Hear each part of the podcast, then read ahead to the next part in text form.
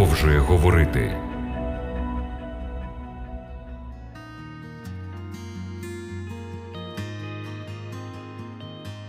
Шановні радіослухачі, вітаю вас на хвилях Радіо Голос Надії в програмі Біблія продовжує говорити.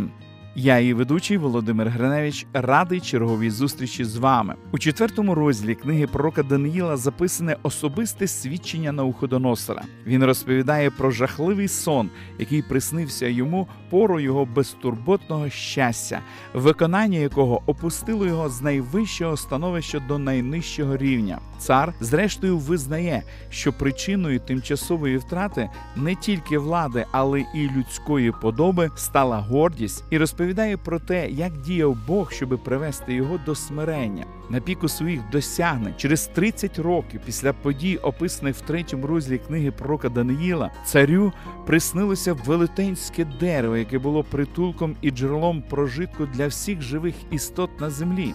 Потім, за рішенням Божого сторожа та святого, дерево було зрубано. Хоч в цей раз цар не забув сон, однак навіть тут вавилонські мудреці виявилися безсилими пояснити таємничий сон. Тільки Даниїл зміг його правильно витлумачити. Пишне дерево представляло самого царя в його зарозумілості. У святому письмі дерева і виноградні лози іноді символізують гордість царів і царств, яких покорює Бог. З великим тактом Даниїл пояснив, що дерево представляє самого царя. Бог позбавить його престолу, якщо він не змінить свого ставлення до своїх підданих. В четвертому розділі записана порада дана Даниїлом царю. Тому, царю, нехай буде до вподоби моя рада тобі. Зламай же свої гріхи справедливістю, а свої провини милістю для вбогих, щоби твій мир був довготривалий. Після попередження,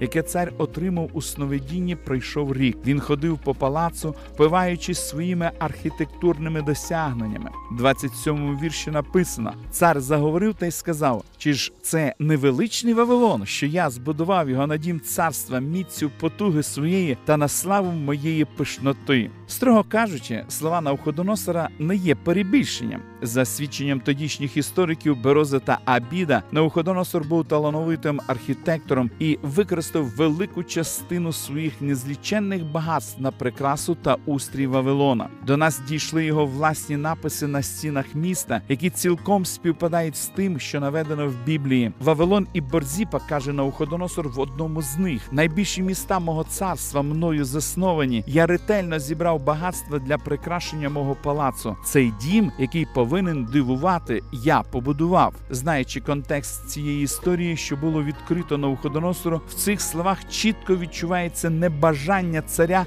визнати владу Всевишнього. Насправді це було самообманом. Однак, крім гордині, тут була і інша проблема. Зрозуміло, що сам цар ніколи не торкався цегли, цементу та гіпсу. Вавилон був побудований потом тисяч безіменних полонених рабів і нижчих верств нації. Все це стало наслідком заперечення божественної влади. А враховуючи, які досвіди боговідкриття мав Навходоносор, це заперечення було відвертим божевіллям, позбавленим людського сенсу. У той же момент цар був вражений психічним захворюванням чи, можливо, психічним розладом, відомим як зооантропія, при якому людина вважає себе твариною і відповідно так поводиться. Протягом семи років Науходоносор поводив себе як віл, живучи на пасовиську і харчуючись травою. Таким чином, той, хто вважав себе Богом, став нижче людини. Ця історія здається вигадкою, однак її достовірність, на думку екзегетів, підтверджується одним написом самого Навуходоносора, в якому він говорить про кількарічну перерву в своєму царюванні, протягом чого він не був, не служив богам та не приносив їм жертв. Замість нього в цей час царював регент на ім'я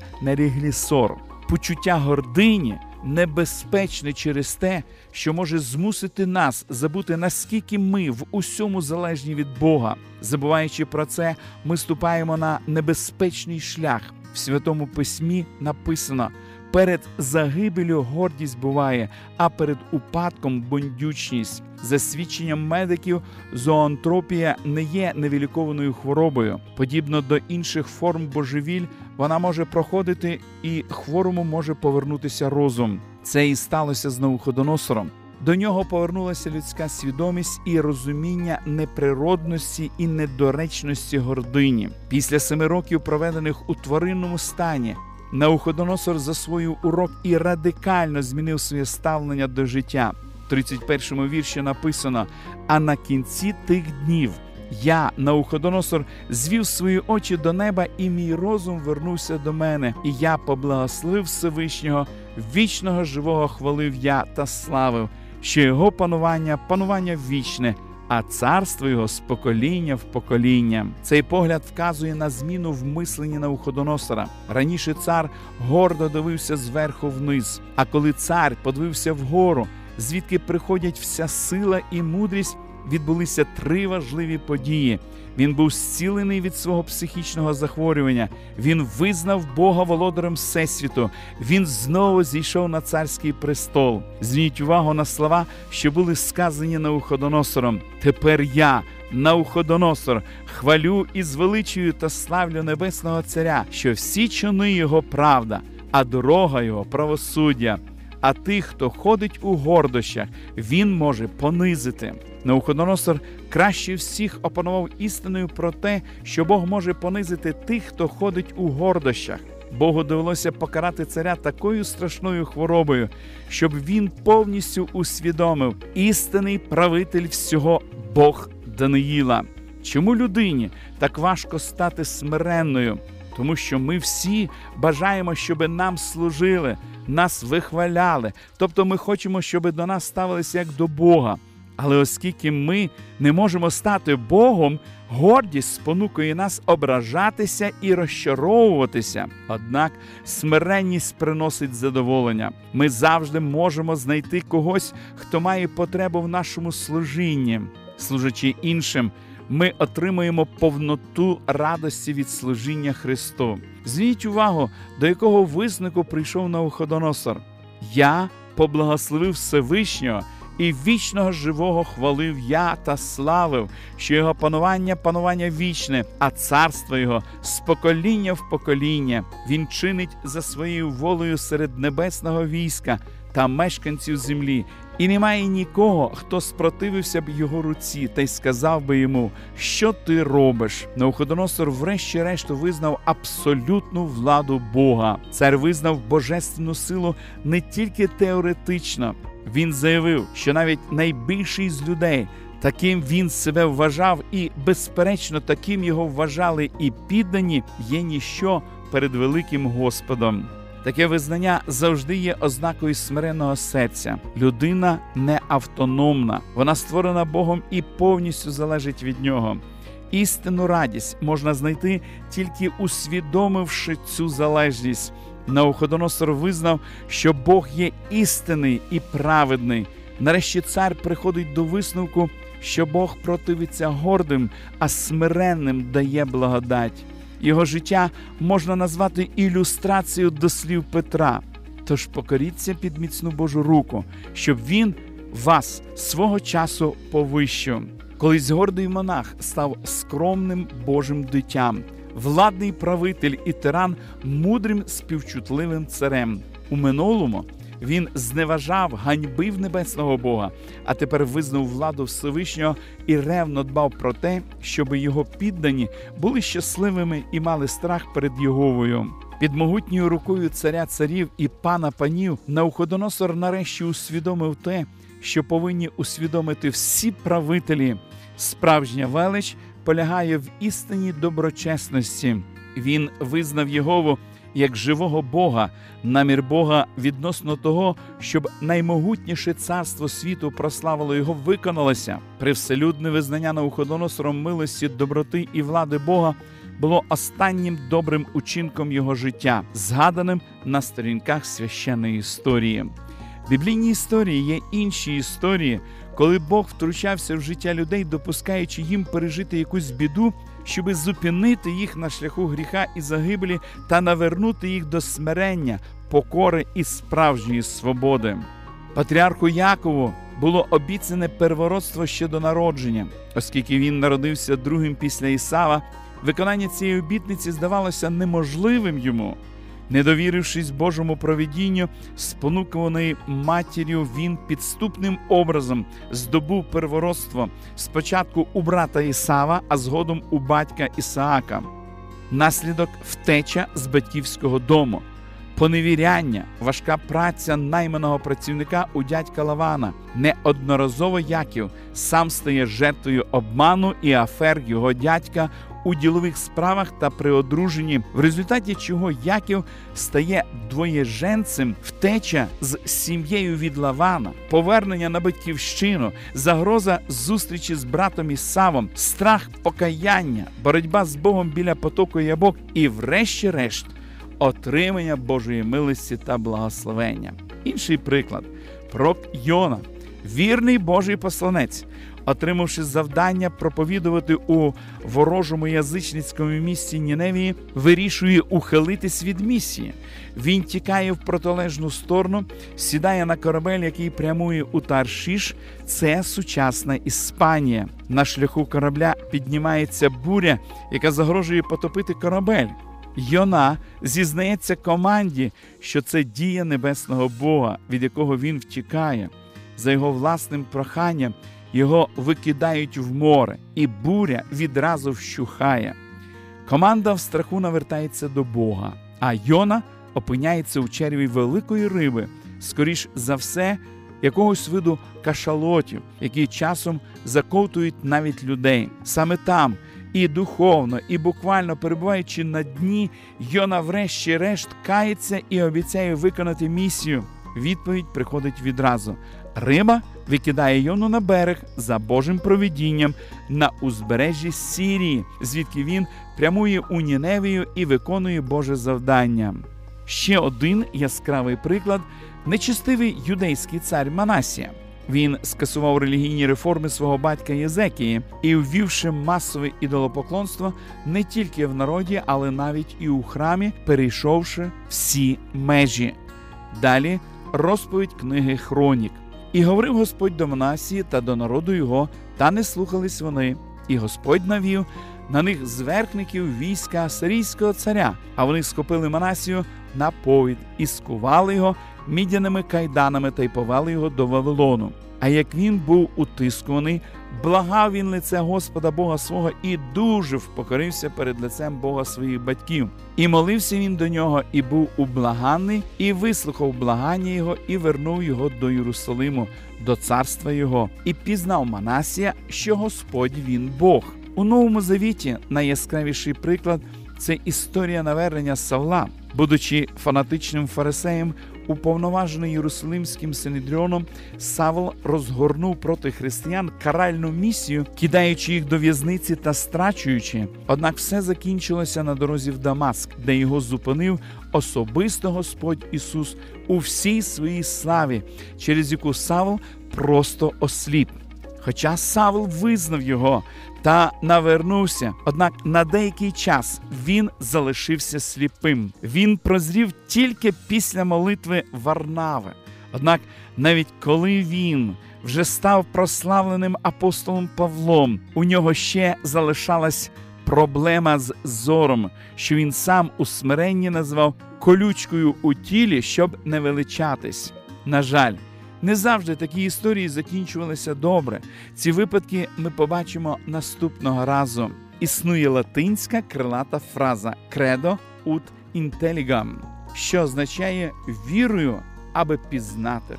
Подумайте, як ця думка може допомогти вам зрозуміти досвід пережитий Навуходоносором, Яковом, Юною, Манасію та Савлом.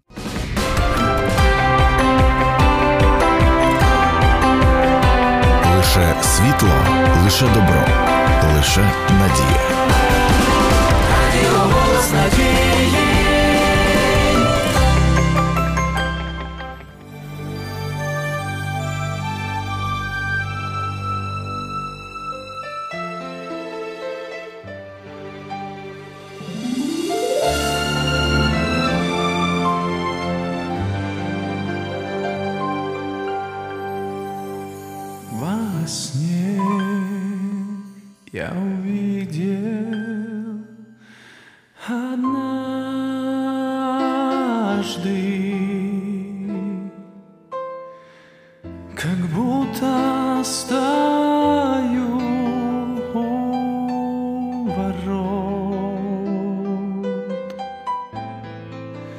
Стою в преддверии